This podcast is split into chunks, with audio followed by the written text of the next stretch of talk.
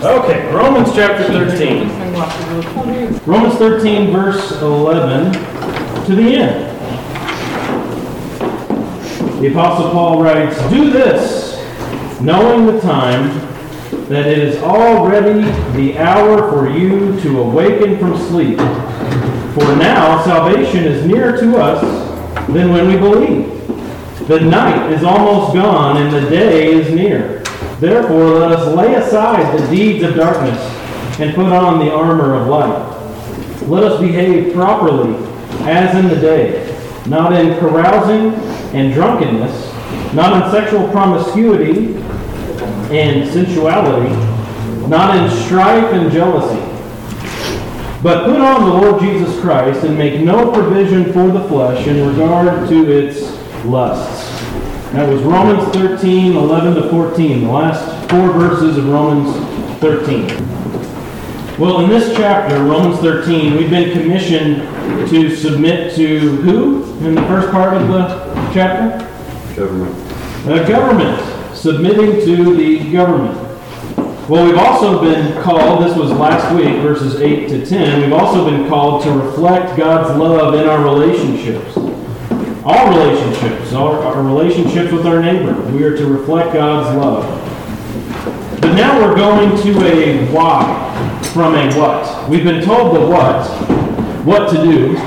Submit to government, love your neighbor. I've got one more handout if there's one needed. Okay, no, I think we might have just enough. Um, We've been told what to do, and now we're given a reason why, okay? We are to live in light of final salvation. You see that at the beginning of chapter, uh, verse 11. Do this. Do this. Submit to government. Love your neighbor. Do this, knowing the time. What time is it anyway? It's uh, nine thirty. A little after 9:30? Yeah. Uh-huh. Is that what Paul meant? You always have a clock or, or a watch around so you can know the time? Well, that's not what he meant.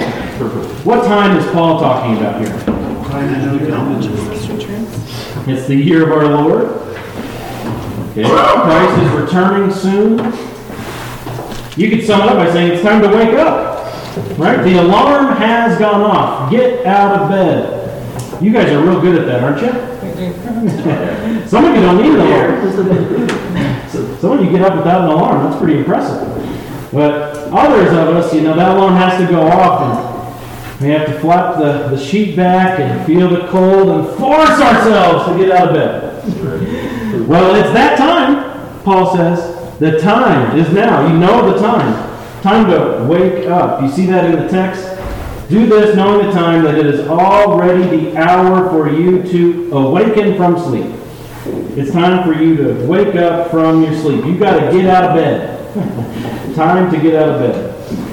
He, of course, is speaking of Jesus' return here, that his return is imminent. Jesus' return is imminent. What does that mean, that word imminent? It's like certain, and inevitable. Certain, inevitable, good. Absolute.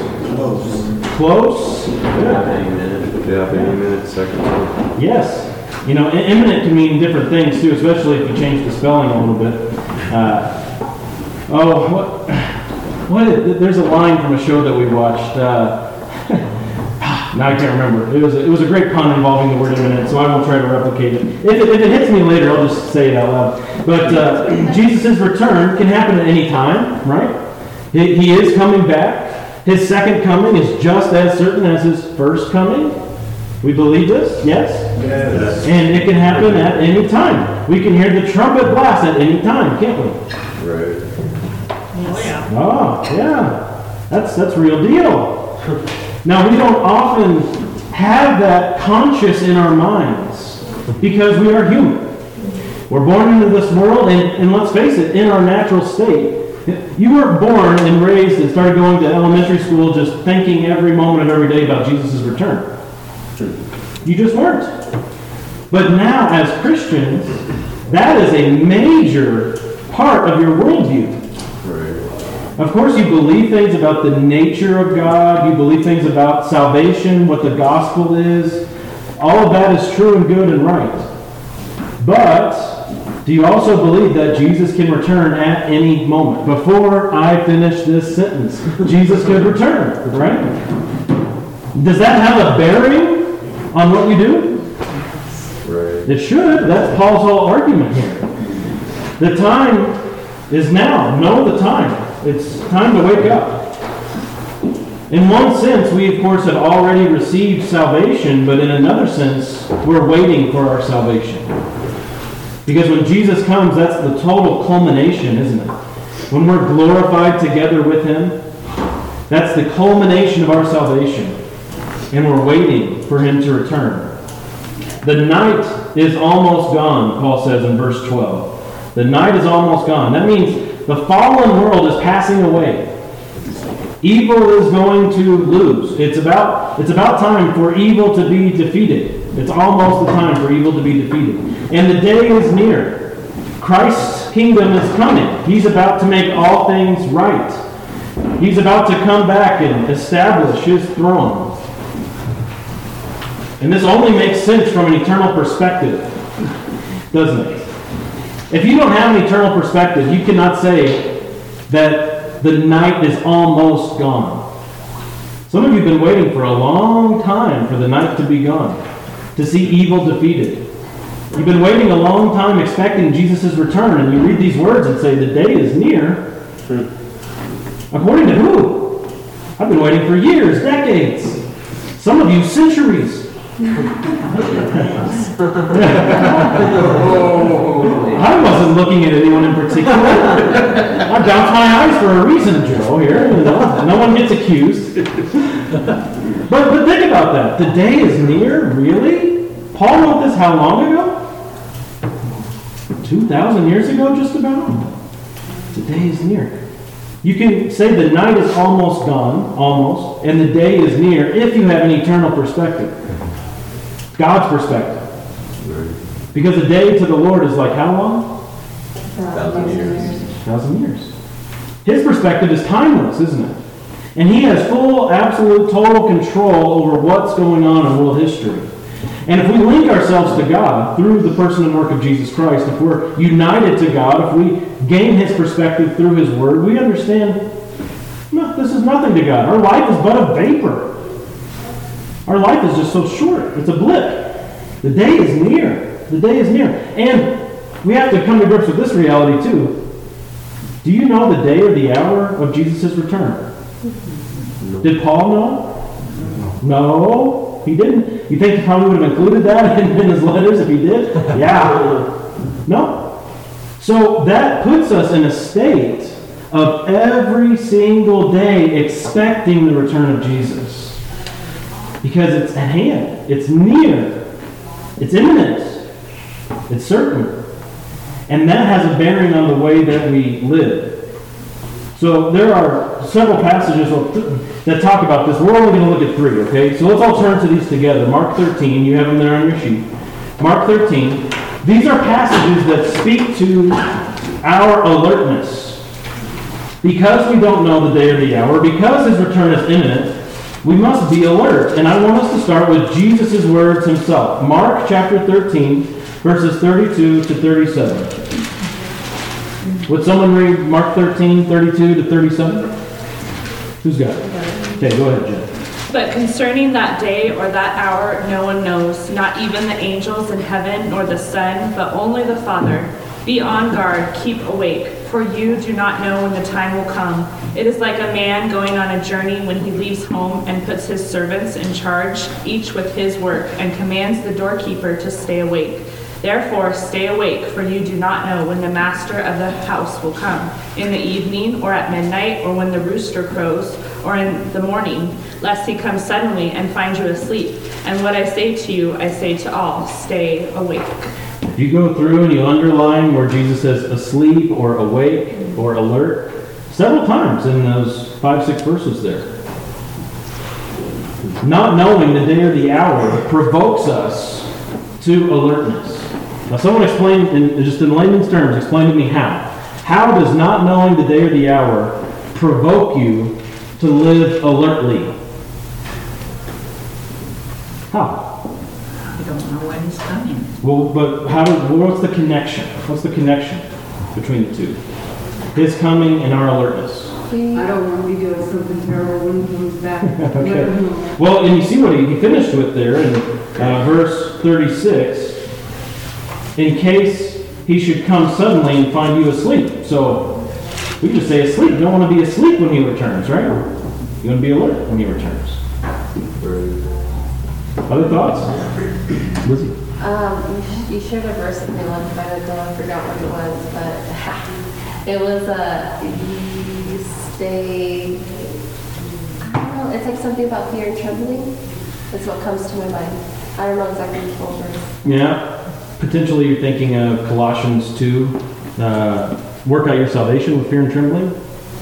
Yeah, like I guess like be like live in God's presence, have fear of evil, hate sin. You know, that's kind of what comes to my mind mm-hmm. about that correlating that to this. Yeah. Yeah, our commission is to live out, work out our salvation with fear and trembling because it is God who is in us working and willing his good pleasure, right? And so each and every day we are joining with God and bringing him glory, exalting him, praising his name so that we're awake. Eyes open, spiritual eyes open. Andy. It's just, it's in line with the rest of Scripture that God is immanent. He's always here, regardless of what's going on in our lives. He's he's immanent with an A in the middle, not with And- and- with an A, yes. Yes, that means he's near, yes. He's near. He's near and he upholds all of creation. This is the truth that he's he's upholding everything. And regardless of what's going on in our lives, we're to be prepared for him uh, when the Father decides that his bowl of wrath is full and sends Christ back. We're to be prepared for him. Yes. Always. Yeah. And we need to consider too the purpose of our salvation. Ultimately, we know why does God save people? Why does God do anything? To bring glory to Himself, right? That's our baseline theological answer. But as we start getting into the details, God also saved you to be awake. God saved you to be alert, to understand spiritual things. Because we do a better job at serving God and honoring God rightly when we are informed through His Word, when we are praying for Him or to Him, for others, interceding for others, when we are aware of the forces at work, the forces at play, and we are living accordingly. If we are spiritually asleep and we're just going through this life like everybody else, how are we doing at bringing honor to God's name? Not so hot. Think back to before you were a Christian, if you were someone who lived an adult life apart from being a Christian. So go back 10, 20, 30, however many years. How did you do at honoring God as He's to be honored, at pleasing the Lord? How did you do? Terrible. Not good, right? Wasn't even in mind. You weren't even thinking about. And so this life as a Christian is a constant battle that we don't want to go back to that mindset. And that's what Paul's about to discuss here in Romans 13. That we don't have that old way of life creeping back up. That we're not dogs returning to our own vomit. That we are pleasing Him, being spiritually alert. Let's go to Ephesians 5. We're going to look at Ephesians 5 and Ephesians 6. This might look like it's a bit of a longer passage, but I want you to take note that these verses are shorter, okay? If you're considering reading. so I do need a reader for Ephesians 5, 18, or 8 to 21. Andy, thank you, sir.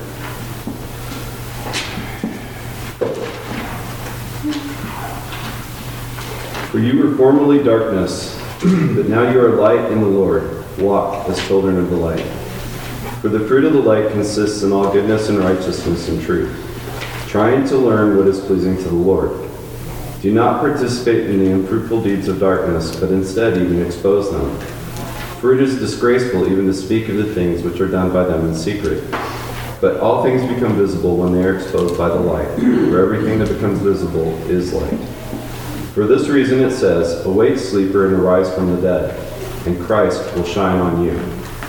Therefore, be careful how you walk, not as unwise men, but as wise, making the most of your time because the days are evil. So then, do not be foolish, but understand what the will of the Lord is. And do not get drunk with wine, for that is dissipation, but be filled with the Spirit, speaking to one another in psalms and hymns and spiritual songs, singing and making melody with your heart to the Lord, always giving thanks for all things in the name of our Lord Jesus Christ to God, even the Father. Oh, and be subject to one another in the fear of Christ. Okay. So here we see the same theme from Paul. Be alert, wake up. You see in verse 14, awake, sleeper. Awake, wake up. And he's connecting it to the way that we live. When you're awake, it's evident by the way that you go about your life. So wake up, Christian. And try to discern what is pleasing to God. Isn't that an interesting verse? Verse 10 trying to learn what is pleasing to the Lord. That's our task in this life to honor God, to please God in the light of His salvation because He's already given us favor through the gospel by saving us, by declaring us innocent, by giving us new life. What can we do now but have our eyes open and try to please Him? We're His servants. And so we seek to honor God rightly. And then we see it in the next chapter, chapter 6, verses 18 to 20. Someone want to take those three verses? Ephesians 6, 18 to 20? Go ahead, Jerry. With all prayer and petition, pray at all times in the Spirit. With this in view, be on the alert with all perseverance and petition for all the saints. And pray on my behalf that utterance may be given me in the opening of my mouth to make known with boldness the mystery of the gospel for which I am an ambassador in chains that in proclaiming it, I may speak boldly as I ought to speak. All right, focus on verse 18 with me. You see the theme of alertness coming up again. Be on the alert. How are we showing our alertness according to verse 18? With all prayer and petition, pray at all times. Praying, right? Prayer is the activity of an awake Christian. a spiritually alert person, prayer is the activity of that person. We can sometimes think prayer is a sleepy activity, but that is not what the Bible presents. Prayer is an awake activity, it's an alert activity. It's what we do when we're on guard and when we're ready. So we are to pray and petition at all times in the Spirit and to be alert with perseverance. With perseverance. We're petitioning for all the saints, our brothers and sisters in Christ. We petition for them. So that's the general idea that we're getting from Romans 13. We'll spend the rest of our time back in Romans 13, but I wanted you to see this idea of awakeness and alertness in other passages. Any other thoughts or questions on this theme of being awake and alert? Paul says in Colossians, I think, pray without ceasing, and that always just snaps for me. Yes. I mean, it's a continual. Yeah. Yeah, in Colossians 4, he talks about prayer, but that short verse is in 1 Thessalonians 5. um, 1 Thessalonians 5.17, and pray without ceasing. And there we just read, pray at all times. Now, we shouldn't really have to say this, I think we all understand. That doesn't mean every second of every day you are consciously praying, right? You wouldn't be able to do anything. You'd be stuck, you'd be frozen. So what does that mean? What does it mean? It means that you're always aware that God is here and that He is aware of what you're doing and you are to be aware that He is He is wanting to work through us. Hmm. It's it's just that, it's just a component of everything we do all the time. applying the doctrine of God's involvement in all things to all areas of life, right? And that does prompt us to pray. When we believe that and we understand God is just as involved in our job as He is at church, God is just as involved in our eating of things as He is in our teaching our children or whatever it may be, that makes every issue truly a matter of prayer when we think about it, doesn't it? Because he's, he's involved. And so we apply that doctrine to all areas of life. We tend to get, well, I don't know we tend to, but there's a potential that we think of prayer as a formal the Scott Ride formula thing, mm-hmm. which it isn't. No. It's- Knowing he's there, he's, he's listening to everything, every thought you have, everything, so he may be addressing him at the same time. Living in the reality that God is there and involved.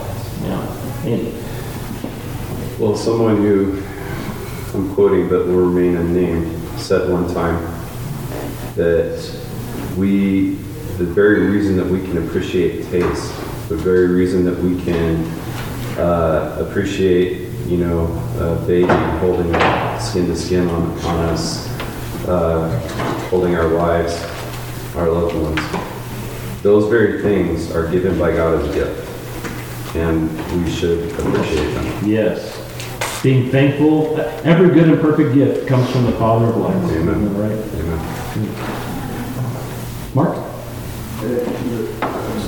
as we're talking about it, it's, you know, this is, the idea of being alert and awake is obviously unique to Scripture. Um, you think about it in the construction world, right? You, you have a roofer up there and he's new on the job, what's one of the first things you tell him? You be alert and aware of where you're going and how you're going about it. Military, uh, that understanding of alertness in that, obviously in uh, Ephesians 6, it goes right after that, it goes into being alert, putting on the armor of God. So this, this idea of alertness is throughout our world, it's been taught as a very important aspect of just being, you know, living and not, because when you lose the alertness, that's when you get hurt, that's when bad things happen. Yes. That's what's being, um, but what often happens is as you get going through life, you know, that rookie roofer is alert constantly because he's scared. The pro gets lazy, and that's oftentimes what those who are the ones get hurt. Very good. Um, so I, I would, that's how I kind of see this alertness. Paul's telling new Christians obviously to be alert, but I think this is really getting old Christians saying, hey, don't get lazy in your Christianity and, oh, this is just yada, yada, yada. Yes. That's that's when Yeah. Yeah, going back to that armor of God passage, what what are we extinguishing through the shield of faith? Uh, what's being extinguished? Flaming darts. Of The enemy. The enemy is shooting flaming darts at us as just like a ministry of his. Yes. For fun, yeah. Yeah, that's what he does. And so if you're not alert and not aware spiritually of what's going on, if you're not awake and you drop your shield of faith or whatever it may be, you're susceptible to being hit with flaming darts. Not good. It's not good. But if you're awake and aware, the Lord is working in your life and He's using, especially if you're putting yourself in a community of believers, He's giving you layers of protection. He's helping you in a way that if you're not alert, you, like Mark said, you're going to get hurt, you're going to fall. So we have to be aware, spiritually alert. And Paul gets specific about the types of sins that we are to address and the types of positive actions that we are to employ, starting in verse 12 of Romans 13. Again, he says, The night is almost gone and the day is near. Therefore, so all the stuff we've been saying is leading up to this. Therefore, let us lay aside the deeds of darkness and put on the armor of light. So, for the rest of our time, I want us to consider what are the deeds of darkness and what is the armor of light. Starting with the deeds of darkness, look down at verse 14 with me, the last verse of the chapter, the last phrase of the chapter. Make no provision for the flesh in regard to its lusts. So the deeds of darkness can also be classified as the lusts of the flesh. The lusts of the flesh, the deeds of darkness, we have the same idea going on here. This is evil behavior, it's sinful living. It's just generally speaking of sin, rebellion against God. The- those are our existing sinful passions that we have. Do you still have sinful passions, Christian? There's this lingering flesh that's still in your life, and you're called to fight that. You're called to fight against the lingering sinful passion. And Paul gives some examples. Look down in verse 13. He says, Let us behave and uh, behave properly as in the day, not in carousing, drunkenness, sexual promiscuity, sensuality, strife, and jealousy. Those are the, the sins, the deeds of darkness, the lust of the flesh that he gives us. Carousing. What do we got for carousing? Let's see where your where your knowledge is on carousing. What, what do you, how do you define that? Party. Partying? Yep. Like a birthday party? No. Well, some birthday party. Very true. Yes. Um, yeah, carousing is uh, going out clubbing and uh, hanging with the fellas, chasing girls. That's carousing. What verse is that? That is in uh, verse 13. Let us behave properly as in the day, not in carousing. That's the first one, first sin listed there in verse 13. Yeah, there's a, uh, what time is it? It's 10. No, okay. Knowing the time. Good. Just staying awake. Yeah, there's a, a definition for, a, a very basic definition is immoral merrymaking. immoral merrymaking. Merrymaking. Okay? There's nothing wrong with merrymaking. but there's something wrong with immoral merrymaking, right? Mary making, Merrymaking is like partying. It's like, it's out to, being married. yeah, that's right. Yeah, celebrating. Th- There's nothing wrong with that. But when you do it through immorality, there's something wrong with that. Well, how do you party with the family? I don't know, like, I don't know, like, Okay, answer, let's answer her question. How do you party immorally? You, you don't know? Glad you know. The words underneath that describe it very well. Okay, so Yeah. Dean's saying the rest of the list, look at what Paul lists out and apply it back. Uh, so as you think about drunkenness, sexual promiscuity, sensuality, strife, jealousy, a lot of people party through those things, don't they? And he's saying, don't do that. And of course, there are a variety of other sins that we can apply and say, these sins make me happy when you do it in a group, and so let's all get together and immorally make merry. That's carousing. We are not to, Sorry, Jeremy. go ahead. All of those things are essentially, I mean, all you have to do is encapsulate a bar scene. Mm, You Okay. have all of them there.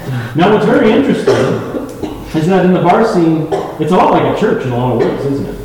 There's fellowship, there's sometimes singing, they're eating and drinking. Uh, you know? And here's what's really sad. I was actually just reading this this week. Karaoke. What's really sad is sometimes you can find more acceptance in the tavern than you can in the church. Why do people end up in immoral merrymaking? Well, there's a lot of, lot less judgment in the tavern or the bar sometimes. Sometimes. Okay, now we never let go of truth. We should never be people who let go of truth. But we also need to be aware that sometimes churches can drive people away and drive them back to the tavern because people are actually friendly there, right? Okay, Andy and then Liz. I think um, to this point that Rosaria Butterfield said it really well. She's like the um, the LGBTQ community. There's no judgment.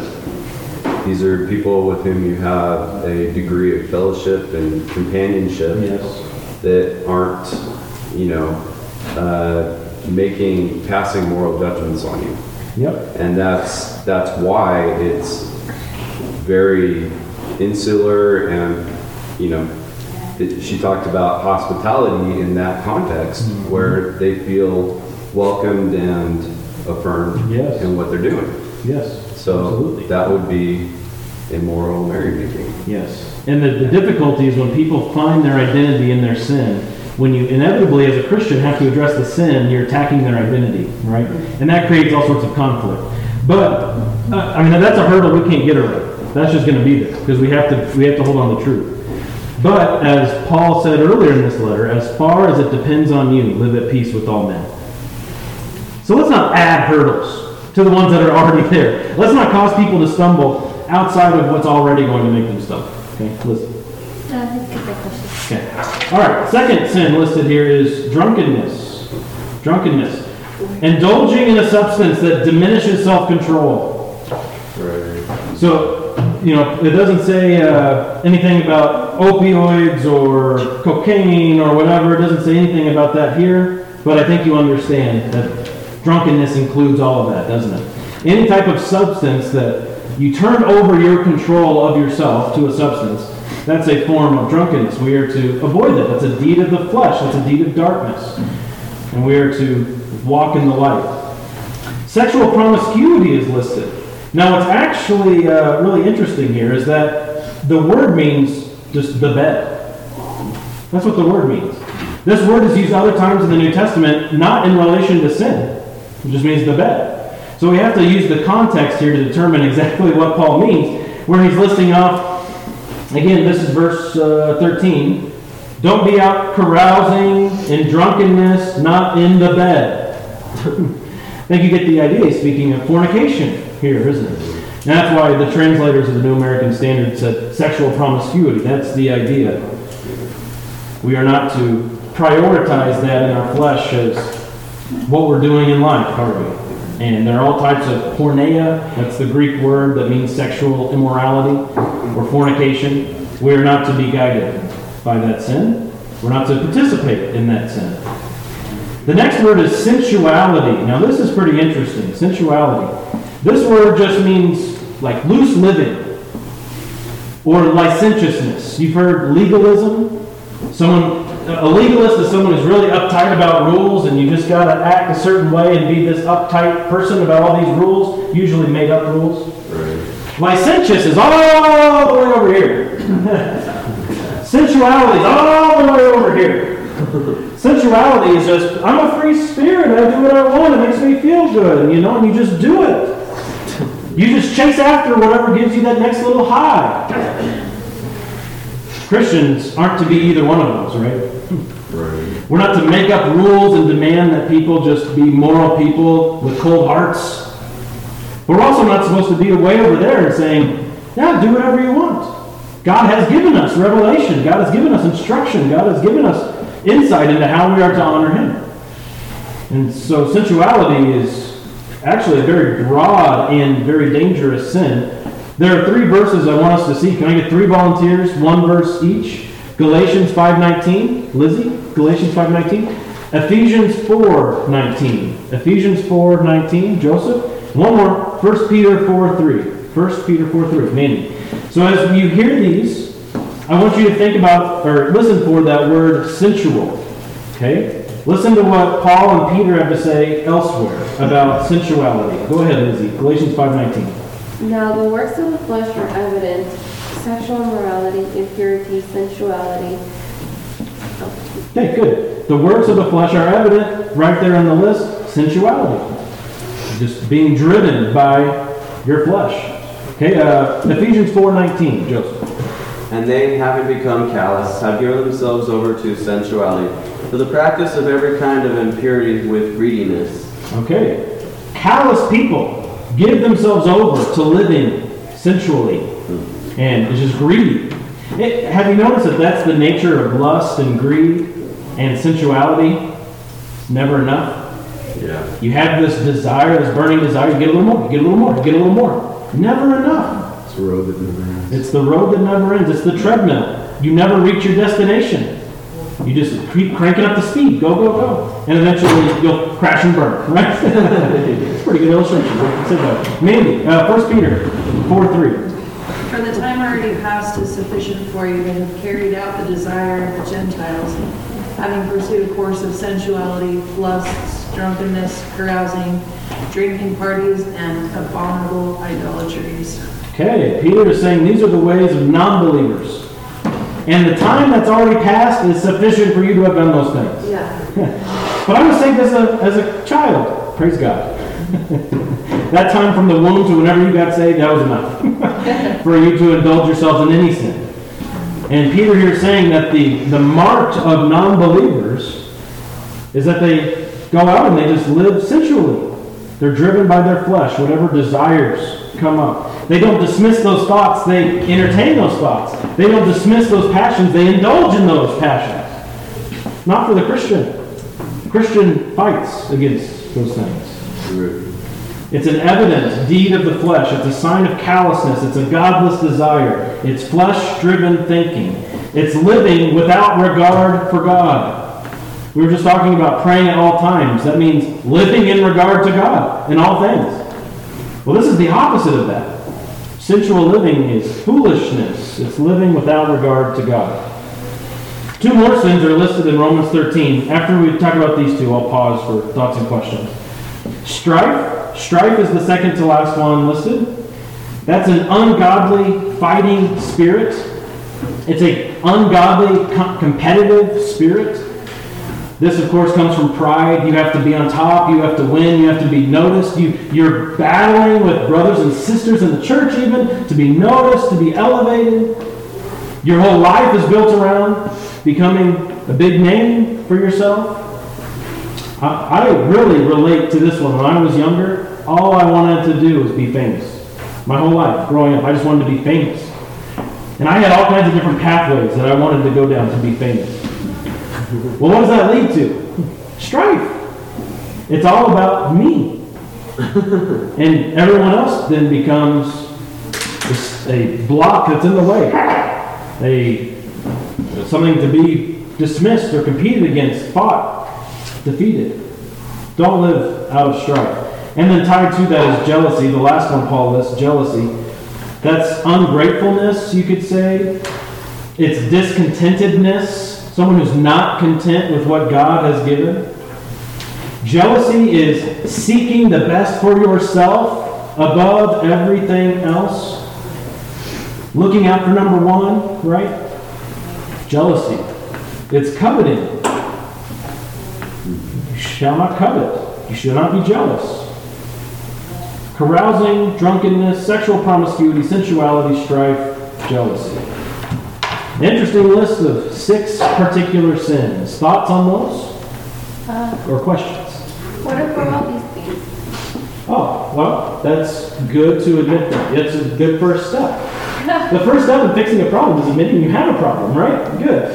And so you start addressing them. And we'll talk about that. That's the second, that's the last part of the lesson. Because that's Paul doesn't leave us without instruction.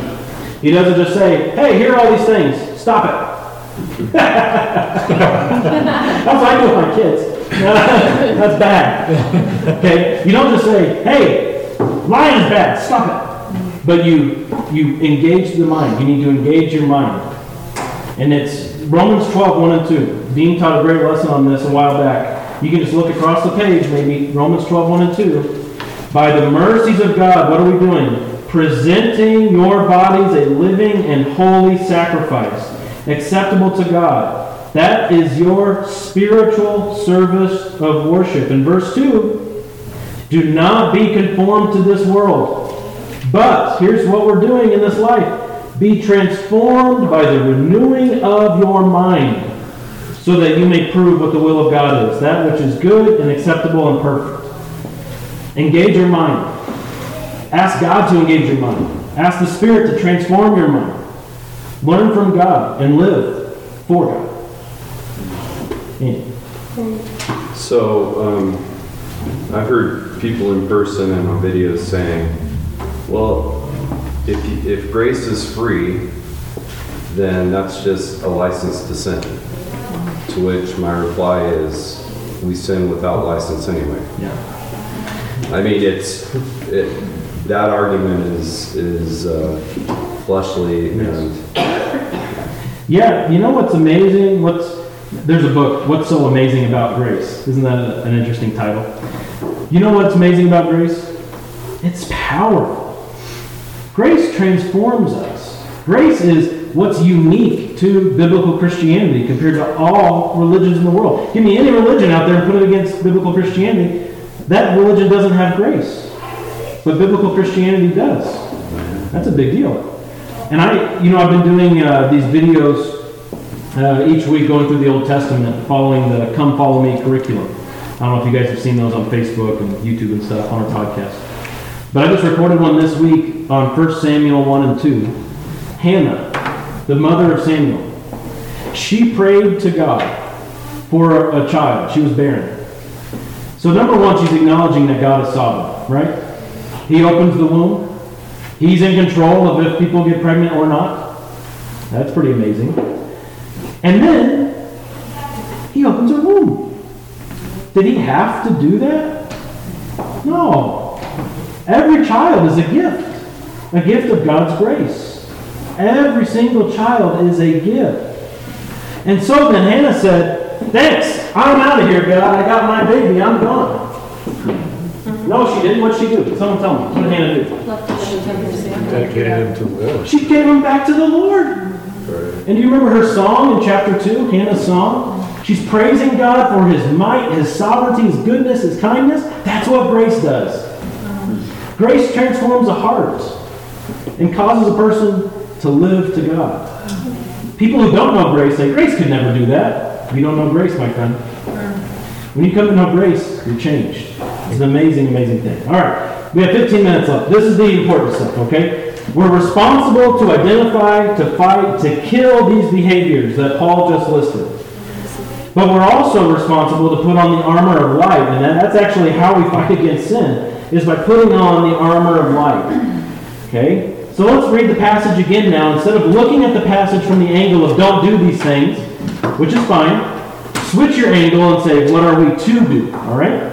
Verse 11 Do this submit to government, love your neighbor, knowing the time, that it is already the hour for you to awaken from sleep. For now salvation is nearer to us than when we believed. The night is almost gone, and the day is near. Therefore, let us lay aside the deeds of darkness and put on the armor of light. So, if you're looking for something to grab onto, the last part of verse 12, we are to put on the armor of light.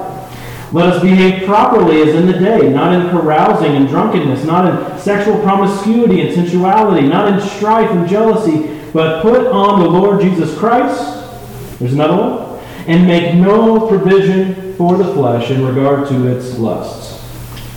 The armor of light, that's the lifestyle that we are to put on as members of God's household. A way of living that we are to pursue, to seek after, to embrace as members of God's family. That's what the armor of light is. And if you look at the beginning of verse 13, he says, Let us behave properly. The armor of light includes proper behavior. We just talked about the behaviors that are improper for Christians, improper for God's children. You are to seek that which is proper. That means you're seeking to walk in a way, live for God in a way that fits your confession of faith. Your confession of faith drives your living. And this starts with who God is. We start with who is God. If we were to list some of God's communicable attributes, don't get lost on a multi syllable word like that. Communicable attributes. These are attributes of God's character that we are able to share in, that we are able to imitate. What are some of God's attributes that you could list off? So obviously, this doesn't include omniscience. You're, you're never going to be able to know all things. It doesn't include omnipotence. You're never going to be all powerful. But what other attributes can you imitate? Let's listen. Grace. Graciousness, grace, good. Patience, Patience, good. loving, To be loving. Joe, did you say something? Oh, thank you so. I thought you said something. Good. What else? What else? Compassion. long suffering. Compassion, long suffering. I love long suffering better than patience. I, both words are, are great, you know, but long suffering, just the word itself gives you a whole bunch of paragraphs and paragraphs of thought. God is long suffering. Mercy, God is merciful. Good. Joy. Yes, good. Holy. Okay. Now Andy touched on a hard one. He said holy. God says, Be holy, for I am holy. 1 Peter 1.16 Therefore, be holy, as I am holy. Our confession is that God is just, merciful, gracious, long-suffering, kind, joyful. Yes, all those things. But you add all that up and multiply it times infinity, God is holy. Right? God is absolutely holy. And if that is our confession, we serve a holy God. That confession then should drive the way we live. not to obtain perfection. You can't do it. Not to satisfy any of his demands. You can't do that either. But to reflect this God that you confess. You want him to be seen through you, don't you? You want his love to touch people through you. You want to honor him as he is to be honored and served. Holy. He's holy. Our desire is to be for this holy God. We are to have a passion for godliness, a passion for holiness, a passion for God. And notice that Paul includes himself in the instruction, verse 13, let us behave properly. This is an apostle. Apostles aren't perfect? Paul says, let us behave properly. This is truly an instruction for all of us, isn't it? So we are to put on proper behavior. And then also, verse 14, put on the Lord Jesus Christ. Put on the Lord Jesus Christ. Now, what is this? This is a daily commitment, or hourly, or minutely. Can we say minutely? Se- Secondly. Commitment to Christ-likeness. You remember the, uh, the wristbands? What would Jesus do? WWJD? Good or bad? Good. Got to vote for good. Andy tries to vote in the middle. It's a third column issue. Okay, yeah, all right. Well, Andy, why, why do you why are you not sure?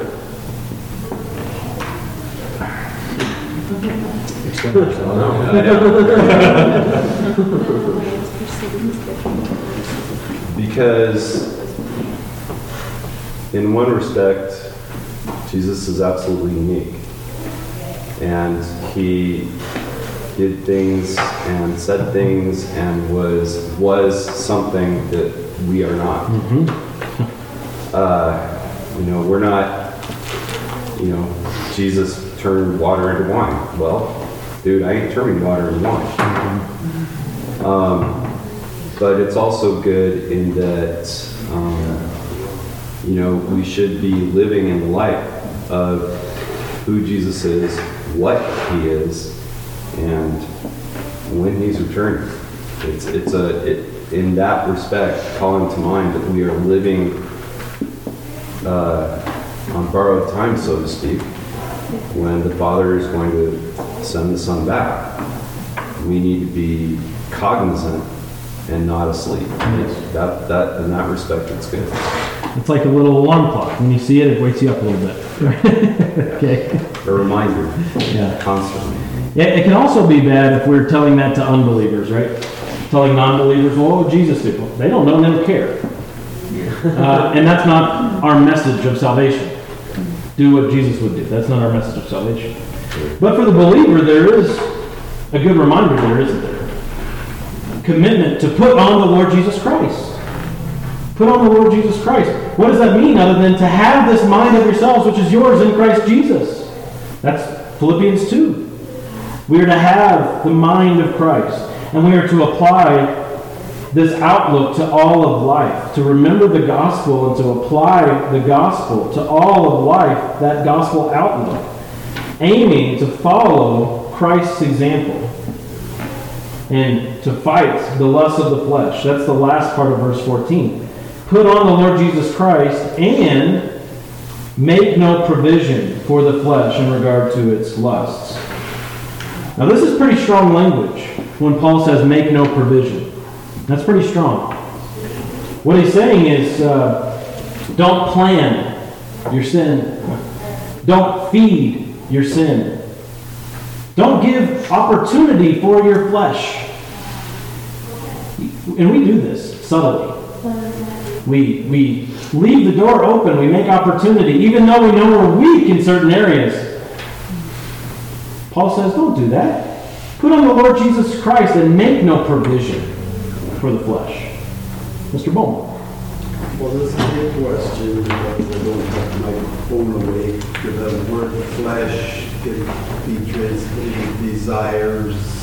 They Yes. include hunger and thirst Yes. and sleep and all of that. And we need to be managing that, those things well also because those can also become more important than Jesus. Yes. Yeah, so the flesh, as Paul speaks of it here, he certainly has sin in view, the deeds of the flesh.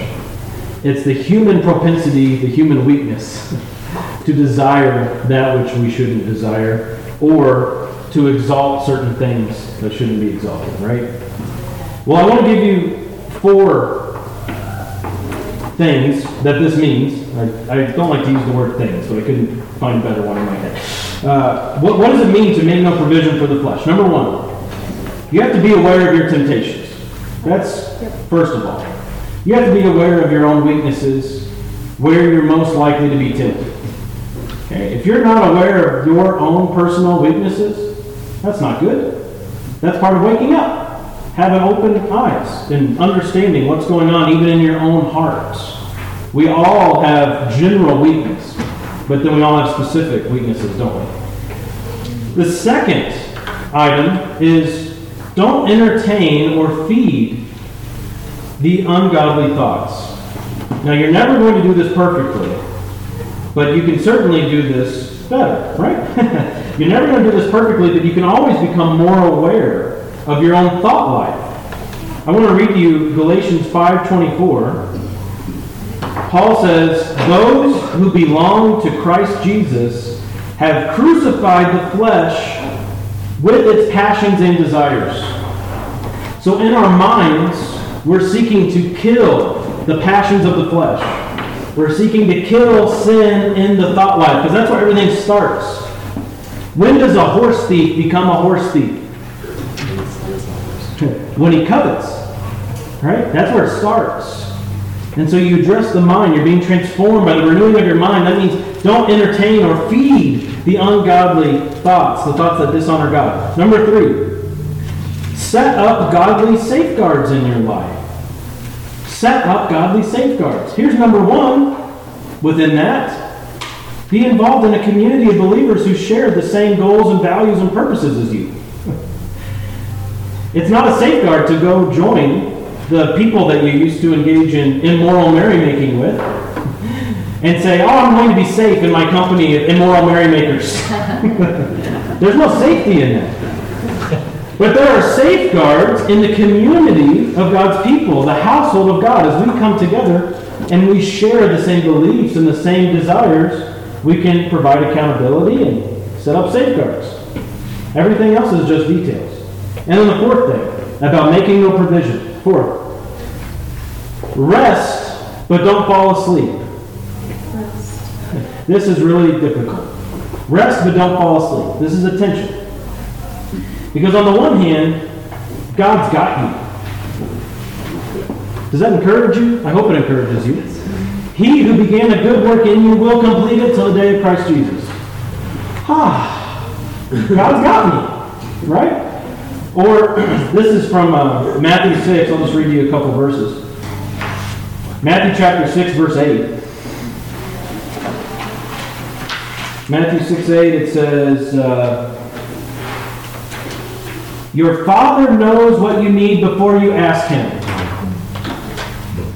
Awesome. And then pray without ceasing. Rest, but don't fall asleep. See what I mean? God knows even before you ask. So you can rest, but don't fall asleep. It's like, and maybe some of you are like this. When Melissa is falling asleep early, she's really tired at night. I'm like, don't, don't fall asleep yet. I'm just resting my eyes. you're falling asleep. you're not just resting your eyes, you're falling asleep. We are to rest, but don't fall asleep. Okay? That's difficult. It's very difficult. Here's, here's a, a warning from 1 Timothy. This is 1 Timothy 6 9, talking about greed. 1 Timothy chapter 6, verse 9. This is what happens when you fall asleep. Those who want to get rich fall into temptation and a snare and many foolish and harmful desires which plunge men into ruin and destruction. You could switch out greediness with other sins. When you fall asleep and you fall into temptation and the snare, what's going to happen? The end of this verse is you are plunged into ruin and destruction. Well, 1 Timothy 6 9. So rest, but don't fall asleep. That is the tension. And again, this commission is most successfully fought in a community of believers who share the same beliefs and goals as you. And next week, we're going to get into a chapter of how we live in this community together. One of my favorite chapters in the Bible. It's one of the biblical teachings that I am most passionate about. I love Romans 14. And we're going to talk more about how we do this together as we all have our different proclivities and preferences. Okay? Final thoughts or questions? You good? Then you need to share. Go ahead. So, like, one of the things in the list was jealousy, um, and it seems like there could be controversy on that. So, like, is there instances where jealousy can be a normal thing, an okay thing, Yeah. a relationship? There is good jealousy because God is jealous. That's one of his communicable attributes, right? God is jealous for his people. God is jealous for worship. Now, we can never be jealous for a group of people as though we own them like God does. We can never be jealous for worship because we're not God. Okay? So those things are clear. But there is a godly jealousy for, uh, you know, you'll be married soon. To have a godly jealousy for your wife. That's good. That is good. Um, to have a godly jealousy for your children. Okay, in the right terms. Now there are places where that can go off, but in the right terms, that is right. And so yes, that's that's a good clarification. Lizzie. Um, I was gonna say, just to kind of what Joseph said, with jealousy, you put ungratefulness and contempt. Um, I didn't realize that, I didn't know that that was jealousy. Be- Like, I struggle with depression and so I, I can become ungrateful and in a lot. So how does that, how does that, who am I jealous? Like, how am I jealous? Yeah. So um, to answer that in negative one minute is difficult, but um, a gen- general idea. Our sins come from within. We don't look outside of us and blame someone else for our sin. So if we are discontent, there's a problem within, and we need to examine and address what's going on in our hearts. Um, emotional struggles that stem from perhaps chemical things or whatever, those are those become very difficult. They become difficult. But your call as a Christian is still to address what's within. Okay? And as you do that, what you find is my discontentedness is coming from a desire for me to have more than what God has given me. Uh-huh. And you address that sin. You don't say something outside of me or something outside of my control is making me that way. That's not the case. Uh-huh. So you address that thought. And even in a depressed state, even in a bipolar state or, or whatever it might be, you can still address and fight those things. Okay? Now, it, it can be more and more difficult, but the, the commission is the same for the Christian. It's to mortify the flesh, to kill the flesh with its desires. Jerry? My little phrase for depression, which, and discontentedness, is we forget our position and our power, our, our promises of God. We have a position, our promises, position. Yes. Yeah. All dysfunction stems from lies. Yes, exactly, we like this. Yes. Real quick. Yeah. Ultimately, because I've struggled a lot with depression, ultimately our strength comes from outside of ourselves. Yes. Our problems don't, but our strength does. Our Very strength good. does. Yes. Good. He supplies our every need, doesn't he? That's good. Okay, let's pray.